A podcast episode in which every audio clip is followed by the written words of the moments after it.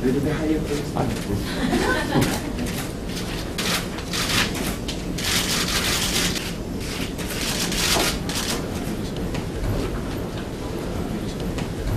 I just wanted to say how delighted I am to be here in Korea. Um, I've had uh, many readers here for many, many years, and um, finally it's a chance to come here in person and discover a country that has been immensely uh, kind and generous to me. The book that I'm uh, coming to present today uh, is a new book. It hasn't actually been translated, it hasn't actually been published in English yet.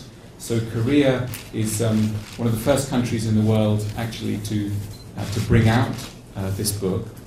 Um, the book is called Religion for Atheists, and uh, what it's about really is an attempt to ask how religion can be interesting even to people who don't believe in anything supernatural.